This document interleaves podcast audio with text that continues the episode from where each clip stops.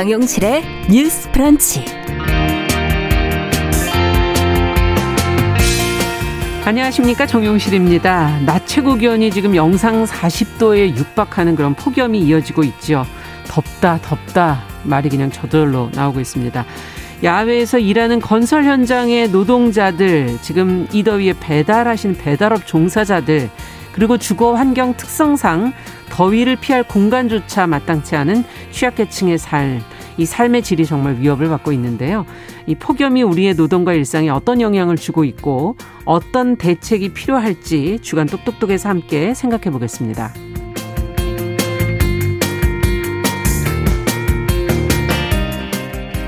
네, ADHD, 주의력 결핍 과잉 행동 장애. 뭐 보통 아동들이 겪는 질환으로 정신적인 질환으로 알려져 있는데요. 성인도 자각하지 못할 뿐 이 ADHD를 많이 겪는다고 하죠. 하지만 이에 대한 정보나 경험을 공유할 기회는 거의 없는 것 같습니다. 그래서 오늘 초대석에서는 뒤늦게 ADHD 진단을 받고 자신의 삶을 담담하게 돌아보는 글을 인터넷에 꾸준히 올려서 책으로 엮은 정지음 작가 만나서 직접 이해를 좀 넓혀보도록 하겠습니다. 7월 30일 금요일 정용실의 뉴스 브런치 문을 열겠습니다.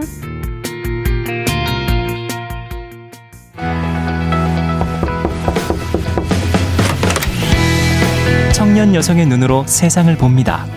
정용실의 뉴스 브런치 주간 똑똑똑. 네, 정용실의 뉴스 브런치 유튜브와 함께 이제는 보이는 라디오도 함, 함께 하실 수 있습니다. 콩 앱을 켜시고 KBS 라디오 어, 여시면은 캠코더 모양의 버튼이 나옵니다. 이걸 눌러주시면 언제든지 참여하실 수 있습니다. 오늘도 유튜브로도 뭐 한 460분 정도 들어오셨고요. 어, 그리고 어, 앱으로는 어, 3958번님, 김현옥님 등, 어, 7378번님, 네, 등이, 어, 의견을 남겨주셨네요. 감사합니다. 자, 오늘 금요일입니다. 첫 코너 주간 똑똑똑으로 시작을 해야 되죠. 청년 여성들의 시각으로 여러 가지 주제를 저희가 다뤄보고 있습니다. 오늘도 두 분 자리해 주셨어요. 계간홀로의 이진송 편집장 안녕하세요. 안녕하세요. 네. 그리고 청소년 페미니스트 네트워크 위티의 양지혜 활동가 안녕하세요. 네, 안녕하세요. 네, 반갑습니다. 너무 더워요. 어떻게들 지내고 계세요? 오늘은 개인적인 얘기를 좀 시작해 봐요. 네. 예. 이진송 편집장께서는 어떻게 지내세요? 네, 일단은 저는 다행히 재택근무를 하니까 아. 너무 더울 때는 일단 나가지 않고 나가면 죽어 이런 느낌으로 집에서 이제 무조건 꼼짝 않고, 꼼짝 않고. 예, 일을 하고 있고요. 그냥 예. 더우면 더운 대로 땀을 그냥 좀 흘리고 맞아요. 네. 그렇게 하고 요즘에는 샤워할 때 이제 페퍼민트 기능이 있는 제품이 SNS 상에서 크게 인기를 끌었는데 어, 그런. 멘톨의 성분이 있는 걸 쓰면은 음. 좀 시원한 느낌이 좀 오래 가더라고요. 아. 이제 그런 걸 쓰면서 좀 버티고 있습니다. 아. 그리고 이동할 때는 항상 양산 쓰는 거 정말 양산 중요하고요. 요즘에 정말 네. 많이 들고 다니시던데요. 네, 네. 예. 양재 활동가께서는 어떻게 지내고 계세요? 어, 저도 산책하는 걸 좀 좋아하는데 음. 날씨가 산책할 날씨가 생각을 산책이 안 어울리네요, 네. 왠지. 그래서 그래도 뭔가 네. 뭐 산책해야 될 때 양산 들고 아. 산책하는 거좀 하는 것 같고 네. 어, 저도 재택근무를 시작했는데 오히려 재택근무를 하고 나니 저희 집이 거실이랑 제 방엔 에어컨이 없어요. 아. 그래서 이제 에어컨이 없어서 아 사무실 같은 공공기관이나 시설 차라리 낫겠구나. 어, 에어컨이 있는 게 너무 좋았구나 하면서 어. 이 재택근무가 오히려 너무 덥다라고 음. 느껴지는 더 덥게 느껴지시는군요. 있어서 뭐 카페에 가거나 아니면 아. 뭐 비교적 대화나 음료 마시거나 이런 걸안 해서 좀 더 안전하게 느껴지는 스터디 카페에 아. 가거나 하는 식으로 좀 여름을 보내고 있습니다. 네. 아, 저도 더워서 항상 커튼을, 암막 커튼을 음. 해가 아예 못 들어오게 음. 해놓고 한기만 조금씩 식히고, 어, 찬물만 계속 켜지. 음. 에어컨이 있긴 한데, 요즘에 전력 뭐 이런 문제도 있고 그래서 뭐 맞아요. 많이 켜지 말자고 음. 그런 얘기도 있고. 자, 오늘 한번 그런 자세한 얘기들을 좀 더 해보도록 하죠. 자, 폭염이 지금 지금 얘기해 주신 양재 활동가 얘기해 주신 것처럼 삶 안으로 지금 들어오고 있거든요. 또 노동 현장하고도 지금 또 연결이 맞아요. 돼 있거든요. 이에 관한 얘기를 좀 해보도록 하겠습니다. 어, 이 폭염이 심해지면 뭐 한, 한겨울 추위도 사실 그때도 많이 언급이 되는 거지만 지옥고라 그래가지고 지하, 옥탑방, 고시원을 지옥고 이렇게 부르지 않습니까? 여기 사는 어, 청년들, 노인들, 취약계층들 가장 먼저 떠오르는데 요즘에는 이것을 에너지 빈곤층이라고 표현을 하더라고요. 눈여겨 이들에게 해당되는 문제 중에 두 분이 좀 눈여겨 보시고 있는 문제가 있다면 음. 한번 좀 들여다보고 싶습니다. 어, 네. 일단은 폭염이 심해지면 온열 질환자가 발생을 하는데요. 이렇게 폭염을 피하기 어려운 특수성을 가진 거를 음. 이제 폭염 취약성 혹은 폭염 취약계층이라고 부릅니다. 그래서 냉방 시설 설치할 수 없거나 이용할 수 없는 네. 주거 시설에 있는 사람들을 이야기하는데요. 예. 쪽방촌 거주자나 그렇죠. 그리고 노후 주택 같은 경우에는 이제 습기 때문에 여름에도 연탄 같은 걸 떼야 되는데 음. 이게 겨울과 달리 여름엔 아무 지원이 없기 때문에 음. 이런 좀 아. 어려운 네, 어려움이 있는 상황이고요. 그리고 노인이나 주거가 불안정한 홈리스들, 음. 휴게실이 없는 청소 노동자나 경비 노동자, 그리고 아. 택배 배달원 같은 이동 노동자, 비밀 하우스에 사는 이제 이주민 노동자 들도 음. 폭염 취약계층에 해당을 합니다. 그리고 최근에는 이 반지하나 옥탑방 원룸처럼 열악한 거주 시설에 내몰린 청년 1인 가구도 포함을 네. 해야 한다고 보고 있습니다. 네, 지금까지는 주로 노년 노인층을 네, 노년층과 이제 유아, 예, 유아들 네, 이렇게 예, 맞춰져 있었는데요. 이게 좀 더 확장이 되는 돼야 거죠. 된다 네. 지금 얘기가 나오는 거군요. 양재 활동가께서는 아, 네, 저는 이러한 좀 에너지 빈곤층의 삶에 대해 고민하자면 음. 공공기관이나 시설들이 제대로 역할하기 어려운 코로나19의 환경에 대해 많이 생각하게 돼요. 아. 어, 제 주변에서도 사실 온라인 수업을 하시는 청소년분들이 네. 늘었고 코로나 이후에 맞아요. 그래서 사실 각자 재택으로 수업을 듣는데 여기도 음. 에어컨이 있고 없고 이런 집이 되게 음. 다른 거죠. 그래서 그쵸. 제 주변만 봐도 좀 재택이나 개별적인 지배 환경에 따라서 너무 이 폭염에 음. 나는 정도가 다른 게 확연하게 느껴지기도 하고요. 네. 이런 정부 차원의 무더위 쉼터들이 되게 수용 인원이 제한돼 있거나 시설이 열악하고 그냥 아. 장판만 깔아놓고 쉼터다라고 그렇죠, 얘기하기도 그렇죠. 하는 것 같고. 있고 또 한편으로는 어 실제로 열대야를 느낄 수 있는 야간이나 이런 시기에 무더위 쉼터가 운영되기 어렵기 때문에 음. 코로나 상황에서 이런 지점에서 사실은 좀 더위를 피할 수 있는 공간 자체가 없는 음. 계층들이 있다라는 생각을 많이 합니다. 네, 예전에는 노인들께서는 경로당에서 더위를 좀 피하셨었는데 음, 지금 인원 제한 같은 게 있어서 맞아, 폐쇄된, 폐쇄된 곳들도 있고, 네 지역에 음. 따라서는 자, 그럼 지자체들이 지금 폭염 대책을 어, 전혀 안 내놓았을까? 뭐 이런저런 아이디어들이 있다고 하는데 좀 괜찮거나 좀 더 확대됐으면 좋겠는 것들이 있다면 좀 음. 네, 뽑아봐 주세요. 어, 저는 노원구에서 운영한 음. 야간 무더위 쉼터가 그런 면에서 좀 의미가 있다 생각했는데 야간 무더위 쉼터라는 게 있군요. 네, 호텔에 좀 야간 무더위 쉼터를 설치하고 폭염특보가 발령이 되면은 음. 50객실 정도를 야간 안전 숙소로 제공을 하는 방식의 아. 정책이에요.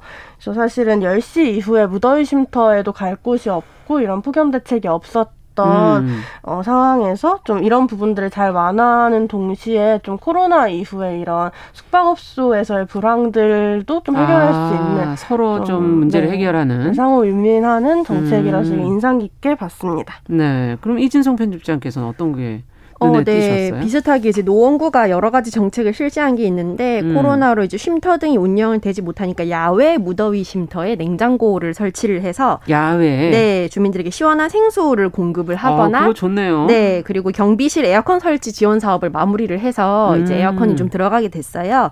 그리고 충북도에서 이제 홀몸 어르신 가구한테 창문형 에어컨을 설치 지원을 한다던가 예. 옥천군 보건소가 선별 진료소에 냉각조끼나 냉스카프 같은 냉방 용품을 지원한 경우를 아, 예로 들 수 있겠습니다. 그렇군요. 지금 여러 가지 아이디어들을 지자체에서 내고 있는데 서로 조금씩 음. 보면서 배워갈 부분이 있다면 함께 해주면 좋겠다 이런 생각이 드네요.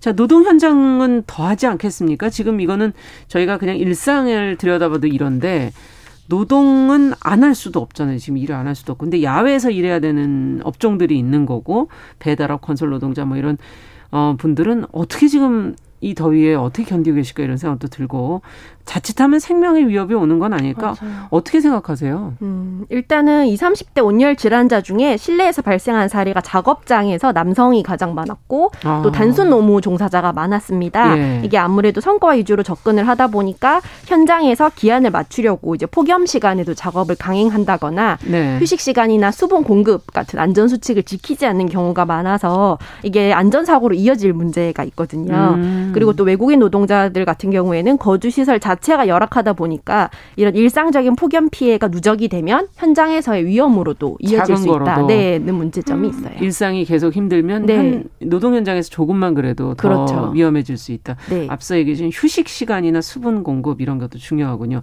어떻게 보세요?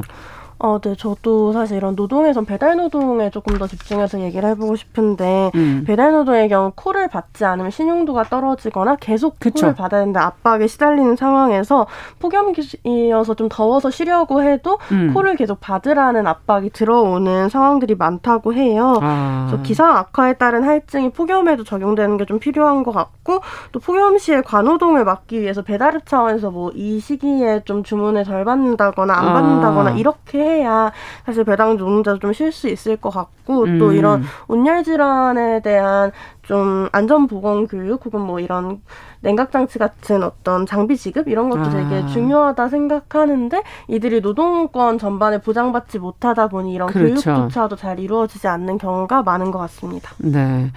이런 얘기를 하다 보면 아무래도 좀 제도적으로 뭔가가 마련돼야 되지 않을까 하는 뭐 지원도 필요할 것 같고요. 그렇다면은 기업이나 정부가 좀 더 어, 적극적으로 나서야 될 부분도 있을 것 같은데 어떻게 보십니까 이 부분은? 음, 저는 뭔가 적절한 휴식 제공 같은 권고들이 지금 내려지고 있지만 사실 음. 의무적 조항으로서 폭염시 휴식이나 수당들이 제공되어야 한다라고 생각을 하고 관련해서 라이더 유니온에서 라이더들이 이용할 수 있는 뭐 소규모 음. 쉼터나 그늘막을 확보한다거나 예. 폭염 할증이나 폭염시 휴식 의무화를 해야 된다 예. 혹은 안전보건 교육을 해야 된다 이런 요구들 좀 하고 계시고 음. 또 한편으로는 건설노조에서는 이 문재인 정부가 발 발표한 대책들에 대해서 좀 아무튼 이런 작업 중지와 공기 연장에 음. 이런 공사기간 연장에 따라 임금 보전이 제대로 이루어지지 않으면 예. 노동자에게 실질적인 대책일 수 없 다. 없다라는 아. 얘기를 많이 하세요. 예. 그러니까 우리가 잘 쉬는 것도 중요하지만 쉬는 것이 어떤 생계의 공백에 남기지 않기 위해서는 네. 이것을 유급으로 하든 임금 보전을 위한 좀 대책들이 필요하고 음. 이걸 발주자나 원청 건설사가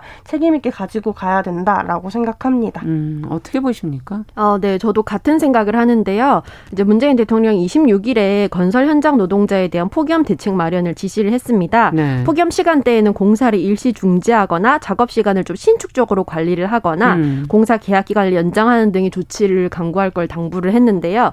사실 개인이나 기업에 맡겨두기만 해서는 결코 이제 사람을 우선하지 않기에 적절한 규제와 음. 이제 대책 그리고 어느 정도의 강제성이 필요하다고 봐요. 네. 그래서 충분 건설 현장 같은 경우에는 좀 충분한 휴식 시간을 보장을 하고 2인 1조로 움직이게 해서 음. 사고가 있을 시에 빠르게 대처할 수 있도록 해야 한다. 네. 그런 의견도 있고요. 말씀해 주신 것처럼 이제 더운 날씨에는 특히 배 달이 늘기 때문에 배달 노동자들의 과로 그리고 아. 이 사람들의 노동권, 휴식권에 음. 대한 논의와 제도도 지속적으로 이제 강구해 봐야 할 사안입니다. 네. 올해 유난히 지금 더워지고 있어서 근데 앞으로는 계속 더울 수가 있기 때문에 미리미리 좀 생각을 음. 하는 게 필요할 음. 것 같다는 생각도 들고 특히 지금 코로나가 지금 하루에 확진자 숫자가 계속 뭐 기록을 경신하고 낮아져도 조금 감소하는 정도로 지금 계속 나오고 있기 때문에 여기에 의료진들이 얼마나 지금 힘들까 이런 생각도 많이 들고요. 보도에 나온 걸 보면 손이 그냥 그 뜨거운 것 속에서 어 음. 부르트는 음. 그런 모습들도 보게 됐는데 최근에 지금 이런 지친 간호사들을 위한 특별 유급 안전 휴가 도입이 절실하다. 이런 목소리가 있는데 또 한켠에서는 간호사가 부족하다. 지금 뭐 이렇게 얘기하기도 하고 음. 어떻게 필요성을 어떻게 보십니까? 음. 양재 활동가께 먼저. 네. 네. 어, 네. 저도 의료진의 노동권과 휴식권이 적극적으로 보장되어야 한다고 생각하고 그래야만 음. 사실 음. 공백이 안 생긴다. 그러니까 사람을 그렇죠. 그냥 막 투입하는 게 아니라 이들한테 적절한 휴식권과 노동권을 음. 보장해야만 의료 공백이 생기지 않을 수 있다 생각하는데요. 사실 코로나19 이후에 지금 현장 의료진이 한 명당 하루에 180여 명을 검사하는 등 굉장히 맞아요. 과로에 시달리고 있다고 예. 해요. 그래서 방호복을 입고 뭔가 되게 두통이 일만한 선풍기 소리, 냉각기 음. 소리 들으면서 진료에 임하게 되는 상황들이 있는 것 같은데 네. 사실 덕분입니다 캠페인 같은 의료진 노고를 치하하는 캠페인은 많았지만 코로나 2년이 된 이후에도 안정적인 의료풀이나 노동권 음. 보장을 위한 어떤 재정 마련에 대해서는 되게 소극적인 지점이 좀 유감인 것 같고 예. 또 이게 코로나만의 문제가 아니라 기존의 좀 의료 체계에 대한 고민들이 필요하다고 생각이 들었던 기존의 게 의료 체계. 좀 2017년 예. 기준으로 보건 소에서 근무하는 간호사 중에 10명 중에 4명이 비정규직이었다고 해요. 아. 사실은 이제 보건소뿐만 아니라 다른 어떤 의료 병원들이나 이런 데는 네. 더큰 추이를 보였을 거라고 저는 생각하는데 음. 아무튼 인건비 절약을 위해서 불안정하고 열악한 고용을 유지해 왔던 게 이런 음. 코로나 상황에서 되게 큰 리스크로 작동해 왔다고 생각하고요. 그래서 네. 간호사의 법적 정원을 좀 준수하고 안전수당이나 유급휴가를 적극적으로 음. 제공을 하는 것이 매우 중요한 시기라고 생각합니다. 네, 이렇게 중요한 직업을 신분의 어떤 안전성을 좀 네. 마련해 줘야 되는 거 아니냐 하는 지적을 해주신 거고요. 이진성 편집장께서는 어떻게 보십니까? 어, 네, 일단 이런 의료진의 안전과 휴식을 위한 대책이 지금 당장 도입해야 할 정도로 너무 너무 시급하다고 그렇죠. 볼수 있는데요.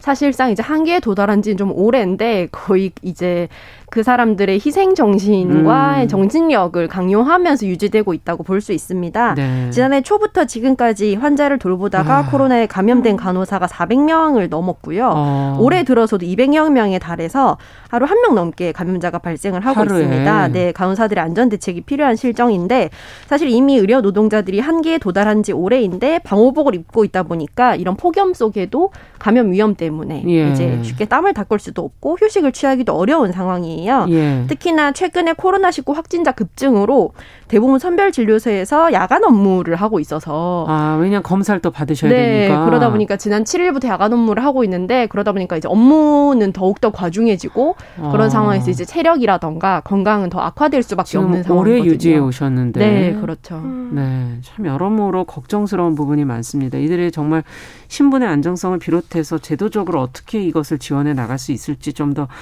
고민이 필요할 것 같네요. 음. 어 근데 정말 다른 분들도 마음이 편하진 않아요. 에어컨을 가동을 할래도 요즘에 전력난이 보도가 많이 되고 있고 너무 과도하게 온도를 낮추지 말아달라는 방송이나 보도 내용도 많고요. 발전소에서 그리고 또 이렇게 자꾸 에어컨을 어, 틀기 위해 전기를 생산하려다 뭐 환경 오염 문제가 더 심해지는 거 아닐까? 지금 안 그래도 환경 오염의 음. 결과일 수도 있는데 기후 변화가 어떻게 마음이 편치 않다는 분들이 너무 많으세요. 음. 두 분은 어떠십니까?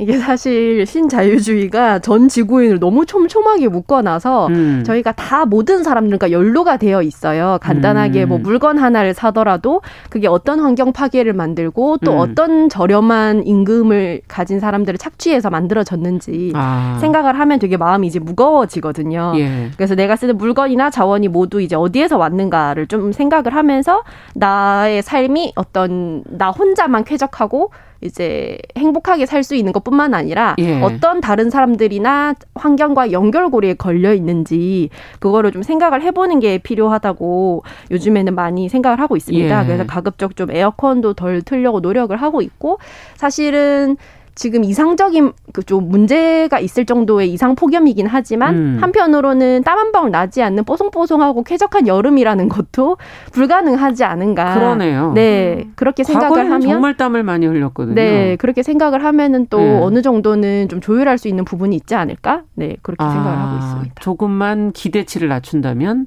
여름이랑은 더운 거야? 땀 흘리는 거야? 음. 화장은 지워지는 거야? 옷은 젖는 거야? 어떻게 생각하냐에 따라 또 좀 달라질 수도 있다. 네네. 네. 어떻게 보세요, 양지 활동가께서? 음. 어, 네, 저도, 어, 이런 내가 사용하는 물건이나 자원 자체가 누군가 착취할 수밖에 없는 이 질서에 음. 대해 되게 공감하는 부분이 있는 것 같고요. 그래서 많이 생각하는 건 되게 구조적인 문제라는 생각도 많이 드는 것 같아요. 예. 그러니까 최근에 SNS에서 거리에 사는 동물이 실내기를 보면서 인간이 왜 여름마다 따뜻한 바람이 부는 기계를 설치하는 거지라고 아. 웹툰을 봤는데 네. 실외기에선 따뜻한 바람이 나오니까요. 맞아요. 내가 시원 시원한 만큼 어디서 좀 뜨거운 바람이 불고 있겠거니라는 생각이 마음을 무겁게 할 때가 있는 것 같아요. 음. 근데 사실은 건물 구조나 가전제품 시스템, 에너지 수급 구조 이런 것을 문제를 빼놓고 얘기하기 좀 어렵다는 생각이 그렇죠. 들어서 이를테면 저는 1인 가구에 가까운데 네. 2인 가구로 사는데 사실 싱글 가전이나 작은 가전의 에너지 소비 효율이 대형 제품에 비해 등급이 굉장히 낮은 경우가 맞아요. 많아요. 효율이 낮은 경우가 많고 음. 또 건축 과정에서도 막 어떻게 더 많은 인원을 수용할지에 대해 논의될 뿐 좀 건축물의 에너지 효율성에 대한 고민들은 음. 사실 많이 안 하고 이루어지는 경우들이 많고 유럽 연합에서는 좀 건물의 에너지 효율성을 높이기 위해서 연간 70만 개의 건물을 개조한다 하더라고요 이제부터. 아. 근데 우리 사회에서도 산, 상업, 가정, 공공 건물이 좀 배출, 에너지 배출량의 이런 68% 차지한다라고 예. 해서 좀 근본적으로는 사실 전력을 좀 적게 쓸 수 있는 환경 친화적인 건축물이나 설비가 아, 증가하는 처음을 만들 때부터 필요하지 않을까? 네네. 시작부터 아예 네, 이런 예. 생각을 전 하게 돼요. 그러네요. 에너지 효율에 대해서 그, 그동안에 그렇게까지 고민을 많이 해오진 않았던 것 같아요. 음, 예. 맞아요. 자, 에어컨을 그러면 어, 뭐 어떻게 덜 가동해 보려면 어떻게 해야 될까요? 기준을 낮춰라라는 얘기를 아까 해주시긴 했지만 음. 뭐 현실 속에서 할수 있는 작은 노력들이 있을까요? 네, 최근에 이제 노후된 대규모 아파트 단지에서 에어컨 홀짝제가 논의가 되기도 했는데요. 음. 예를 들면은 홀수 날에는 홀수 시간대만, 짝수층은 짝수 시간대만 가동하자 뭐 이런 얘기를 했었어요. 음. 아무래도 우리가 전자제품 같은 거를 너무 많이 많이 쓰는 한꺼번에 쓰는 거에 좀 익숙하기도 해서 네, 예. 오래된 변압기가 못 견디고 과부하가 걸려서 지금 예. 전력난이 벌어지기도 하거든요. 그래서 안쓸 때는 좀 뽑아놓고 기기에도 음. 휴식을 준다라는 개념이 좀 필요하다고 생각을 했습니다. 그렇죠. 네. 그래서 한꺼번에 네 한꺼번에 많은 거를 저희가 동시에 이용을 하는 편리함이 너무 익숙하다 너무 보니까 전기에 의존을 많이 하는 네 아무래도 신제품은 계속 나오잖아요 예. 우리 생활을 더 편하게 하는 음. 그러다 보니까 원래 변압기라던가 사실 한 사람에게 한 사람이 쓸 수 있는 전기량은 음. 정해져 있을 수 있는데 그런 것들이 이제 너무 많이 음. 좀 커져 있는 상황 생각해도. 네 예. 이라고 어떻게 봅니다. 보세요? 음. 음. 어 그러게요 저도 생활하면서 정말 모르는 사이에 전기로 쓰는 제품들 진짜 많아졌어요. 맞아요. 주변에. 그런 의미에서 내가 쓰고 있는 것들에 대해 플러그 잘 끄기 이런 일상적인 음. 실천이라는 게 정말 작지 않은 실천이라는 점에 대해 되게 동의하면서도 이런 고민이 들기도 해요. 아무튼 음. 폭염이나 이런 것들이 이제는 생존권의 문제가 될 만큼 온열 질환이 심각해지고 음. 있는 상황에서 에어컨을 켜는 것이 물을 마시는 것만큼이나 중요한 온열 방지 수칙일 수 있겠다는 고민을 해요. 실제로 네. 뭐 일본에서 폭염에서 온열 질환으로 사망한 사람 중에 상당수가 좀 에어컨을 안 쓰고 통풍으로만 이거 해결하려고 하다 아. 사망했다고 이런 기사도 봤는데 자료 준비하면서 또 사실은 좀 에어컨만이 아니라 재택근무 환경 때문에 집에 전력 사용량이 좀더 늘어나는 더 늘어날 수밖에 네. 없는 상황이라 음. 뭔가 여기에서 악순환이군요. 더, 지금. 더 참아라라고 얘기할 음. 수 있을까라는 생각이 저는 그냥 제 주변 동료들을 보면서 좀 들기도 음. 하고 장기적으로는 좀 아까 말한 생태적인 에너지 수급 체계를 만들어가는 게 되게 중요한 것 같고 음. 사실은 가정용 전기보다 산업용 전기가 훨씬 더 많이 쓰이고 훨씬 더 많이 낭비된다는 거 우리 너무 많이 알고 있는 사실이기도 음. 해서 이런 면에서 개인의 노력과 실천들을 이어가되 이런 구조적인 시스템에 대한 고민, 감시 음. 혹은 요구 요구들을 좀 이어가는 것도 중요하지 않을까라는 네. 생각을 합니다. 네. 지금 뭐 많은 의견들을 주셨어요. 4222번님께서는 너무 무더우니 남자들도 양산 쓰고 다닙니다. 이게 남녀가 어디 있겠습니까? 네, 7922번님께서는 어, 모두들 더위 나는데 아주 비상하게 나고 계시는군요. 어, 욕실에서 시간 많이 보내신다고. 아마 물을 틀어놓고 어, 시원하게. 물 속에 있는 게 사실 제일 시원하긴 하죠. 그렇죠. 예. 네.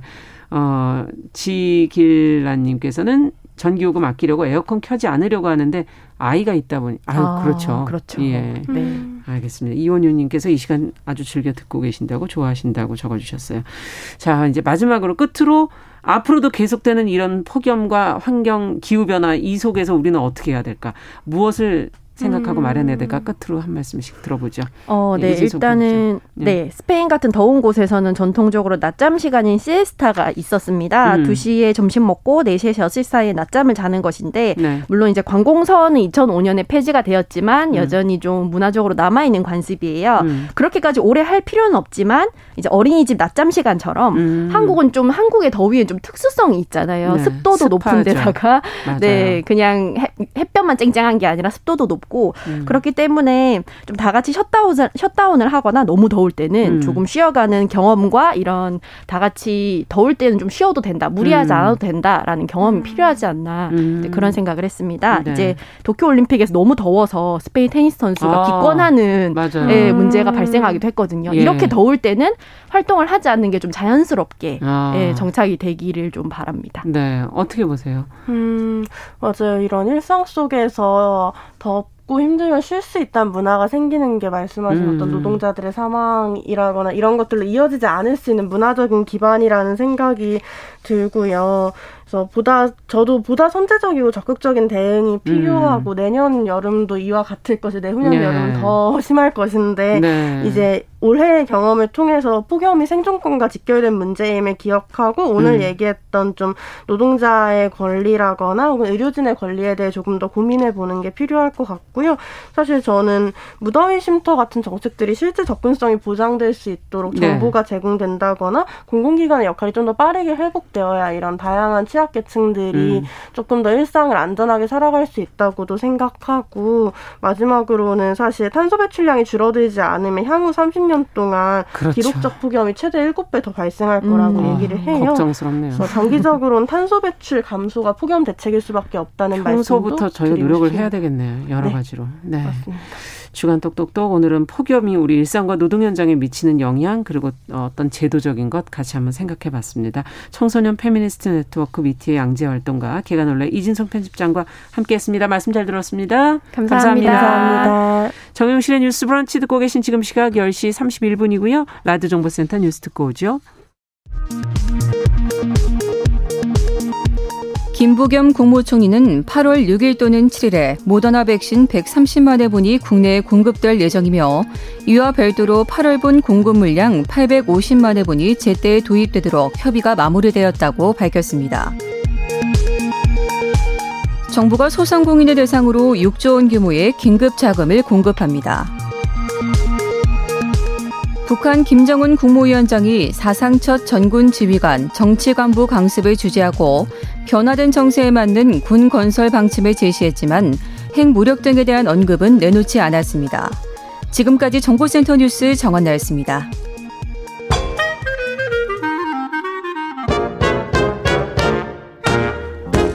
모두가 행복한 미래 정용실의 뉴스 브런치 네, 정유실의 뉴스 브런치 듣고 계신 지금 시각 10시 32분입니다.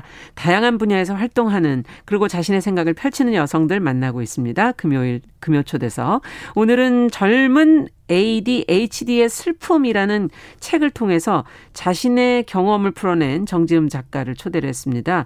어, 최근에 많은 분들이 이 글을 통해서 성인도 겪는구나 이런 생각하셨을 거고요. 치료와 관리를 통해 좀 더 나은 삶을 살아갈 수 있다는 점에서 용기가 생긴다 이렇게 말씀하시는 분들도 계시네요. 자, 정지음 작가 자리해 주셨습니다. 어서 오십시오. 아, 네. 안녕하세요. 저는 한 달 전에 젊은 음. ADHD의 슬픔이라는 에세이를 출간한 정지임이라고 합니다. 네. 25살에 이제 성인 ADHD 진단을 받았고 지금 네. 이제 6년째 치료 중에 아, 있습니다. 그렇군요. 이 책이 출간된 이후의 삶은 그 전과는 뭔가 좀 달라졌을 것 같은데 어떤 변화가 있었습니까? 아, 이제 개인적으로 이제 출판 자체가 어떤 대장정의 끝이다 이렇게 생각을 했는데 예. 이제 말씀대로 뭔가 시작이 되더라고요. 그래서 이제 일단 후기를 많이 접할 수 음. 있어서 이제 독자님들이 뭐 이렇게 많은 위로 받았다, 재밌다, 공감된다 음. 이런 말씀 해주실 때마다 이제 제가 더 많은 위로를 받고 있고 요즘에는 이제 그렇게 받은 관심을 네. 다른 좀 선순환으로 만들고 싶다는 생각을 아. 많이 하는데요. 그래서 이렇게 인터뷰에도 용기를 내서 네. 나오게 되었습니다. 인터뷰 하신 지는 몇 번 정도 되셨어요? 지금 한 네. 이게 한 세 번째 세 정도 번째? 떨리세요? 그래서 예 이게 생방송이라서 아무래도 아무래도 그죠. 예. 아 근데 어떻게 아시게 된 거예요? 지금 어 6년 전에 네. 처음 발견했다. 이게 사실 발견이 어려울 것 같은데요. 평소 삶을 그냥 살아가다 보면은 아 근데 음. 어 이제 저 같은 경우는 어릴 때부터 음. 학교 수업에 이제 전혀 집중을 하지 못하고 아. 좀 가만히 있지 못하고 그리고 이렇게 어딘가 기어 오르다 많이 다치고 어. 그러니까 그렇게 계속 징조가 있었던 것 같아요. 그렇군요. 이제 징조는 있었고 네. 그 6년 전에는 담배를 끊으려고 병원에 가셨다가 사실 알게 되셨다 그러는데 이게 흡연하고는 또 무슨 연관성이 있습니까? 그러니까 이제 다 그런 건 아닌데 예. ADHD 환자 자체가 이제 술이나 도박이나 이제 쇼핑, 알코올, 니코틴, 약물처럼 중독에 취약한 성향이 있다고 해요. 그래서 아. 네, 이제 전두엽이 충동 제어에 관여를 하는데 예. 각성이 남보다 둔감하면 이렇게 잘못된 행동이라는 걸 인지해도 그걸 멈추기 힘든 게 있거든요. 그래서 어.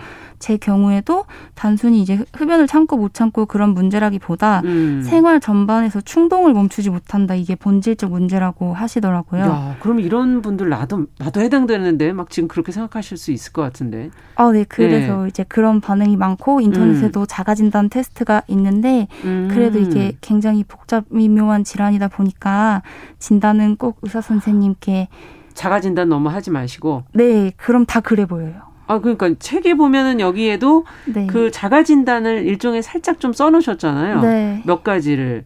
그 일 중에 새로운 일을 시작하고 뭐 준비하기까지 많은 시간이 걸린다. 동시에 여러 가지 일을 시작하지만 뭐 끝마치기 어렵다. 저도 해당이 되거든요. 네, 그래서 이제 의사 선생님의 네. 그 진단과 검사가 반드시 있어야 된다. 네, 반드시 있어야 하고 네. 약을 쓰는 것도 신중해야 하기 때문에 음. 꼭 병원에서 진단을 받았을 때만 판단을 하시는 게 좋습니다. 아, 그렇군요. 지금 이제 이런 식으로 책에 본인의 경험을 아주 상세하게 하나하나 음. 적고 계셔서 그 글이 사실은 지금 이게 뭐 어, 병에 대한 어, 자기 어, 고백 뭐 이런 걸 떠나서 글이 너무 재밌어요. 음, 감사합니다. 어, 글 쓰시는 그런 어떤 재주도 지금 있는 것 같아서 읽다 보면 아주 시간 가는 줄 모르고 쭉 읽게 되는데, 어, 이렇게 신체적인 질환도 사실은 어떨 때 굉장히 그걸로 고민하시고 우려하시는 분들도 계시지만, 병명을 아, 알게 되는 그 순간에 더 힘들다 이렇게 말하시는 분들도 계시거든요. 음. 어떠세요? ADHD 진단을 하신 이후에 알게 된 이후에 어, 이 질환 같은 경우도 어떤 분들은 알게 되어서 이제 비로소 뭔가 내 인생의 비밀이 풀렸다 이렇게 시원해 하시는 분도 계신데 음. 이제 저 같은 경우는 진단 후에 뭔가 절벽에서 누가 날 민 것 같은 그런 느낌이 들었어요. 근데 어. 이제 뭔가 추락한다는 느낌이 들 때 이제 내가 이렇게 무서워하고 이렇게 버거워하면서도 원했던 그 절벽이 어떤 정상성이구나 깨달았 있었던 것 같아요. 그래서 음. 이제 평생 정신과 약을 필요로 하는 사람이 되었다는 그 박탈감이 음. 제가 소화하기에 상당히 커서 힘들었던 것 같고 네. 한편으로는 이걸 내가 더 어릴 때 알았다면, 알았다면, 내 인생이 많이 달라졌을 거라는 회한이 들어서 와. 그게 많이 괴로웠던 것 같아요. 그래서 이제 좀 방황기가 후회 있... 같은 게 좀 있으셨군요. 만약에 그랬다면 네, 그 만약에가 되게 예. 잔인하게 작용을 해서 어. 좀 심정적으로 힘들었던 것 같아요. 네. 가장 힘들게 했던 건 뭘까요? ADHD의 수많은 여기에 뭐 증상도 적어 놓으셨고 특징도 적어 놓으셨는데 어떤 게 본인을 가장 힘들게 했습니까? 어, 저는 이제 전체적으로 큰 일이든 작은 일이든 조절이 불가능하다는 점이 너무 힘들었는데 음. 이제 금전 감각이나 시간 감각이나 방향 감각처럼 음. 민감해야 하는 감각들이 둔감하고 막 청각이나 시각적 자극처럼 좀 둔감해야 집중을 할 수 있는 그런 어. 자극에 너무 민감해서 이렇게 하루 종일 저 자신한테 좀 시달린다는 그런 느낌이 들었어요. 그리고 피곤하시겠네요. 네, 그러니까 하는 거 없이 굉장히 피곤하고 성취 아. 없이 어. 피곤하고 항상 좀 무기력한 게 있고 예. 그다음에 이런 저의 어떤 집중력 부족이나 과잉 행동에 대해서 음. 다른 사람의 양해나 이제 용서를 구하며 살아야 한다는 것이 되게 지쳤어요. 아, 그렇군. 늘 설명을 하셨어야 되는 상황이었군요. 네, 이제 일부러 그러는 게 아니다. 어, 난 일부러 그러는 거 아니야. 놀리려고 하는 게 아니고 대충 어. 하는 게 아니지만 어쩔 수가 없고 미안하다 이런 어. 식으로 이제 얘기를 해야 하는 점이 아. 좀 그렇죠. 그렇습니다. 우리 사회가 어떻게 보면 그 정상이라는 그 기준을 벗어나면 설명을 해야 되는 네, 좀 살기 고달파지는 아. 좀 그런 면이 있네요, 진짜. 네. 예.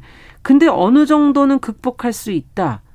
또 막상 이렇게 살아보니까 그렇게 꼭 나쁜 음. 것만 아니다 이런 느낌이 있다고 책에 어 적으셨거든요. 네, 근데 약 근데 음. 이것도 이제 전체적으로 말하면 음. 이제 자기만의 세계가 아주 뚜렷해서 이제 어떨 땐 또 그런 점 때문에 이제 고집쟁이로 비치거나 아. 이제 무리해서 소외되기도 하지만 사람이라면 누구나 내면에 이렇게 누가 침범할 수 없는 자기만의 영역이 있어야 있지요. 한다는 생각이 들거든요. 예. 근데 저는 이제 날 때부터 그 세계가 자동으로 구축돼 있었고 아. 그게 어떤 공격에도 깨지지 않아서 노력하지 않아도 뚜렷하다는 거는 오. 강점이라고 생각해요. 자기 영역이 있다는 거, 자기 좋아하는 거, 그 고집을 부리면서 그걸 하고. 네. 어, 그거는 좀 다른. 이 병은 그러면 도대체 어떤 겁니까? 잘 모르겠어요. 말씀을 들으면 들을수록. ADHD는 어떤 걸까? ADHD는 음.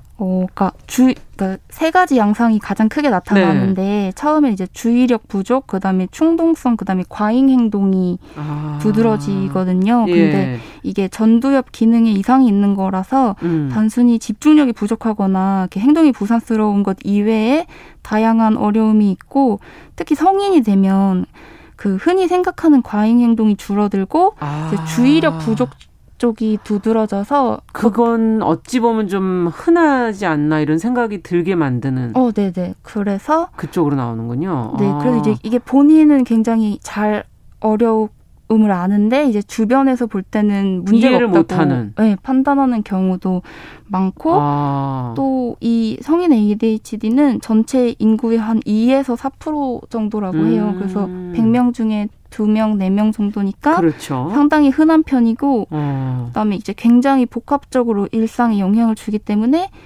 좀 높은 확률로 다른 질환도 동반하고 있는 경우가 많습니다. 어. 예를 들어서 뭐 예를 우울증, 불안 아. 불안장애, 네. 어, 뭐 난독, 난산, 뭐 수면장애 아. 이런 양상으로 나타나서 예. 네, 그래서 꼭 검사를 해서 치료를 할 필요는 있다. 음, 네, 네, 네. 그런 말씀이시군요. 네. 음, 사춘기 때의 어떤 어떤 행동적인 거 학생 때 네. 얘기가 좀 나오는데 어 그때 어떤 당시의 행동 특성이 지, 지금 와서 보니까 그게 ADHD였다. 그렇게 느끼시는 부분이 있는 거잖아요. 네. 책을 내보니까. 네. 그렇게 되면서 그 교육 현장들은 좀 변화할 필요가 있다 하는 그런 지적을 하셨어요. 아, 네. 근데 음. 이제 당연히 달라져야 한다고 생각하는데요. 근데 요즘 생각하기로는 음. 교실 안만큼 이제 교실 밖의 변화도 중요하다고 아. 생각을 해요. 그래서 예. 왜냐면 교실 안에서 이제 교사분들 개개인의 그 사명감이나 인내심을 강요하는 음. 식으로 문제를 해결해서는 안 되고 네 그러면 이제 이 아동들이 계속 골칫거리 사고뭉치 취급을 음. 받을 거라고 생각해요. 그래서 네.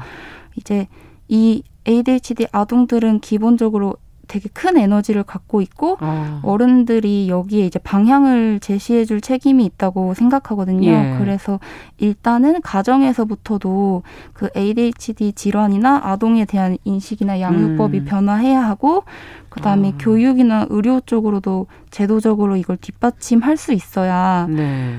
어, 잘 자랄 수 있죠. 네, 제대로. 그런 변화를 같이 해나가는 음, 거라고 생각합니다. 네. 어, 앞서 얘기해 주신 것처럼 100명 중에 네. 2명에서 4명 정도. 그러니까 다른 질환에 비해서는 조금 더 많은 편이기 때문에 이것이 교육 현장으로 들어갔을 때 아이들이 어, 그 안에서 적응할 수 있도록 어떤 제도적인 음, 어, 네. 것이 필요하다. 그냥 단지 선생님에게 모든 거를 다 맡겨두는 건 너무 힘든 일 아니겠는가 이렇게 지금 얘기를 해주셨어요. 네. 어, 치료를 해 하신 이후 얘기도 좀 해보고 싶어요. 네. 완치라는 거는 없다면서요, 책에. 네, 이게 음. 어 일단 그 뇌 구조적으로 음. 뭔가를 바꾸는 게 아니고 치료가 그렇죠. 약물로 교정을 하는 거기 때문에 어. 사실 지금은 뭐 완치다 이런 개념은 없, 없고요. 음. 그래서 변화를 느끼시죠? 어, 네, 치료 이후에 어떠세요? 어, 치료 이후에는 좀 일상적인 면에서 저는 감동을 많이 하는데 오. 어. 이제 일상이 안 돼서 굉장히 박탈감을 느꼈던 게 있잖아요. 예. 의식주 전반으로 좀 뭔가 균형이 무너진 그런 음. 삶이었는데 이제 약을 먹으면서 생활 습관이 교정되고 아. 어 이렇게 루틴이라는 걸 만들어갈 수 있는 환경이 되고 어. 그러면서 이제 자기 효능감이나 그 자아 존중감 같은 것도 되게 많이 성장을 하거든요. 음. 내가 하고 싶은 대로 내 인생을 끌어나가고 있다라는 그 감각이 굉장히 중요해서 그렇죠. 그게 치료 효과라고 생각합니다. 아, 자존감이 일종의 높아진 어, 거라고 어, 볼 수가 상당히 높아져. 심리학 공부를 좀 본인 스스로도 좀 하신 것 같은데요. 용어로 쓰시는 게. 아, 그 많이 찾아 헤매던 시절이 있었습니다. 얕게. 어, 얕게 책을 아무래도 찾아보면서. 본인 고민을 해결하기 위해서 책을 많이 또 보셨던 거군요. 네. 네. 원래는 직장을 다니셨는데 이제 얼마 전에 휴직하셨다고 들었어요. 네. 지금 쉬시면서 어, 글도 쓰시고 뭐 하셨는데 네. 이 쉬는 시간은 어떤 의미가 있는 걸까요? 어, 이제 저 같은 사람한테 어떤 노동 방식이 맞는지를 좀 알아가는 기회였던 것 같아요. 근데 음. 저는 사실 그 업무 자체보단 출퇴근이 너무 힘든 타입이었는데 아. 수면 패턴이 엉망이고 외출 준비도 좀 버겁고 그다음에 막 맨날 다니는 길도 잃어버리고 막 지하철 놓치거나 뭐 잘못하거나 넘어지거나 이런 일이 많아서 예. 어, 그러니까 맨날 맨날 이 변수들을 이기고 똑같은 시간, 똑같은 장소에 나타나야 한다는 게 굉장히 지루하고 좀 힘들게 느껴졌어요. 그래서 아. 출퇴근을 멈춘 자체로 되게 기념비적인 휴식 시간이 됐고 이 방식이 프리랜서 방식이 나한텐 더 맞다 이런 확신을 아. 가질 수가 있었어요. 그렇군요. 글을 쓰시는 거는 어떠세요? 이거는 루틴이 아닙니까? 아 근데 글 같은 경우는 이것도 이제 쉬면서 발견을 하게 된 건데 음. 저는 무조건 새벽에 쓰세요? 네, 새벽에 머리가 가장 잘 돌아가서 오. 한 새벽 1시부터 한 5시까지가 가장 밤을 새시는 거네요? 네, 그래서 낮밤이 좀 바뀐 게 예. 오히려 작업에는 좋더라고요. 예. 힘들진 않으십니까? 이렇게 생활하시면? 아, 힘들긴 한데 어. 그냥 이렇게 하고 싶은 대로 하고 사는 그 어. 만족감이 커서 그 받아들이기로 했습니다. 아, 그렇군요. 글을 쓰는 그 루틴에 대해서는 특별히 힘든 거는 없고요. 음, 네, 그냥 쓸 수 있는 기회가 있으면 감사하면서 열심히 적고 있습니다. 네, 책을 사실 이렇게 보다 보면 끊임없이 이 사실 무거울 수도 있는 얘기예요. 병에 대한 얘기고 자기의 자신에 대한 이야기를 하는데 어, 냉소하거나 직시하는 글 가운데에서도 사실은 또 위트가 있고 그 웃음의 포인트들이 있어서 사실은 힘들지 않게 책을 읽을 수 있는 그런 어, 아, 어, 느낌이 있었거든요. 네. 이게 정지음 작가가 가진 어떤 재능이나 에너지가 아닐까 이런 생각도 들고요. 어, 이 재능을 또 다른 방향으로 더 써보고 싶은 계획은 없으신지, 이 위트를 그냥 이렇게 둬도 되나? 그런 생각도 들고요. 어, 이제 사실 저는 이제 글 쓸때 음. 오래 생각하기보다는 그냥 떠오르는 걸 바로 바로 쓰는 식이라 속도가 좀 빠른 장점이 오. 있어요. 그래서 이런 장점을 살리면 다작하는 작가가 될 수 있지 않을까 해서 이야. 에세이도 좋지만 나중에 이제 청소년 소설이나 장편 소설이나 혹은 아. 시 같은 것도 도전을 해보고 싶기도 하고 좀 장기 계획이지만 예. 그리고 저는 죽기 전에 꼭 랩 작사를 해보고 싶습니다. 랩, 어 랩의 작사를 또 해보고 싶고 노래를 네. 부르시는 건 어떠세요? 그거는 그건 너무 안 되어서 그냥 작사에 참여하는 걸로 아. 만족하고 싶다는 그런 꿈이 있습니다. 네. 아, 글을 쓰는 데 있어서는 시, 속도가 굉장히 빠르군요. 네. 어, 그러니까 빠른 편인 것 같아요. 다른, 그러네요. 네. 예, 재능. 이 위트는 이걸 정말 한 대목을 뭘 읽어드려야지 이게 이해가 되실 텐데 이걸 어떻게 표현해 드려야 할까? 음, 한 부분 한 부분이 참 재밌게 그 위트가 있게끔 쓰셔서 제가 저 찾으면서 한번 얘기를 들어볼게요. 어, 이거 한 권 쓰시는 데는 그럼 얼마나 쓰신 거예요? 기간이? 그 한 권을 쓰는 데는 어, 한, 한, 한 달 반? 한 달 반 정도가 걸린 것 같아요. 와, 굉장히 빠른 속도네요. 예. 네, 고치는 거에 좀 공을 많이 들였고. 네, 고치는 건 치지 않습니다. 일단 쓴 것만 한 달 반. 그럼 예. 네, 한 한 달 반. 네. 예, 적잖은 분량을 이렇게 꾸준히 어떻게 쓰셨는지가 앞서 얘기하신 그 어떤 주의력 결핍 이런 거랑 음.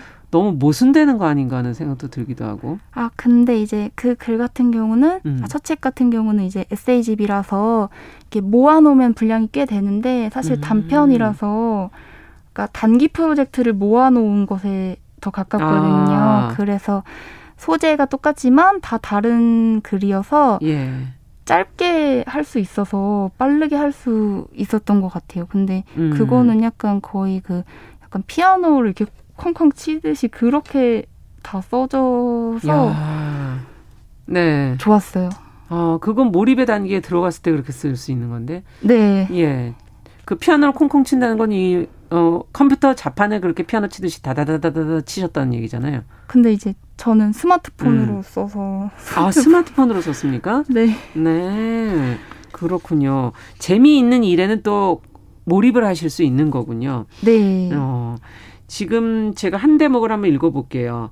그, 나아지는 게 없어도 부모님에 대한 원망은 금세 거쳤다. 이게 처음에 원래 ADHD 어, 진단을 받으시고 부모님 원망을 유전적인 거라고 생각하시고 이제 원망을 하셨는데 그게 금세 거쳤다. 집중력이 너무 부족해 원망에 공들이는 것조차 불가능했기 때문이다. 게다가 남 탓은 지루했다. 남을 오래 원망하려면 내 마음속 후줄근한 여인숙의 대상을 장기 투숙시켜야 했다. 하지만 나를 100% 사로잡는 건 늘 나뿐이었다. 나는 타인에게 향하는 관심을 오래 지속하지 못했다. 호감이나 악감정 둘 다 마찬가지였다. 내 사랑과 복수는 그게 사랑이든 복수든 몇 밤 자고 나면 홀랑 잊히며 사그러들었다. 이 대목을 읽고 나니까 부럽다는 생각이 들기도 아, 네, 그 했거든요. 그 점은 약간 좋은 것도 많아요. 장점이 있네요. 네. 이렇게 어, 집중이 부족하니까 음. 나쁜 감정도 아주 오래 가져갈 수는 없고 음. 그 금방 금방 소진돼서 사라지거든요. 저 같은 음. 경우는 그래서 이제 그런 점에 또 의존해서 인생을 살아가고 있죠. 너무 남을 미워하지 않으며 어. 어 나쁜 걸 많이 마음속에 안 갖고 그렇죠. 있고 그래서 매일매일 새롭게 삶을 살고 네. 계신 예. 어, 젊은 이 ADHD의 슬픔을 많은 분들이 같이 읽고 주목을 하고 계신데 이 책을 통해서 독자들에게 들은 얘기 중에 가장 기억에 남는 것? 아, 가장 기억에 남는 예. 거꼭 말하고 싶었던 게 있는데 예. 어떤 독자님이 저한테 댓글로 어, 본인 따님이 저처럼 됐으면 좋겠다고 해주신 분이 계세요. 아. 근데 그 말이 잊히질 않아요. 아, 그렇군요. 네, 최고의 칭찬인 것 같아요. 네.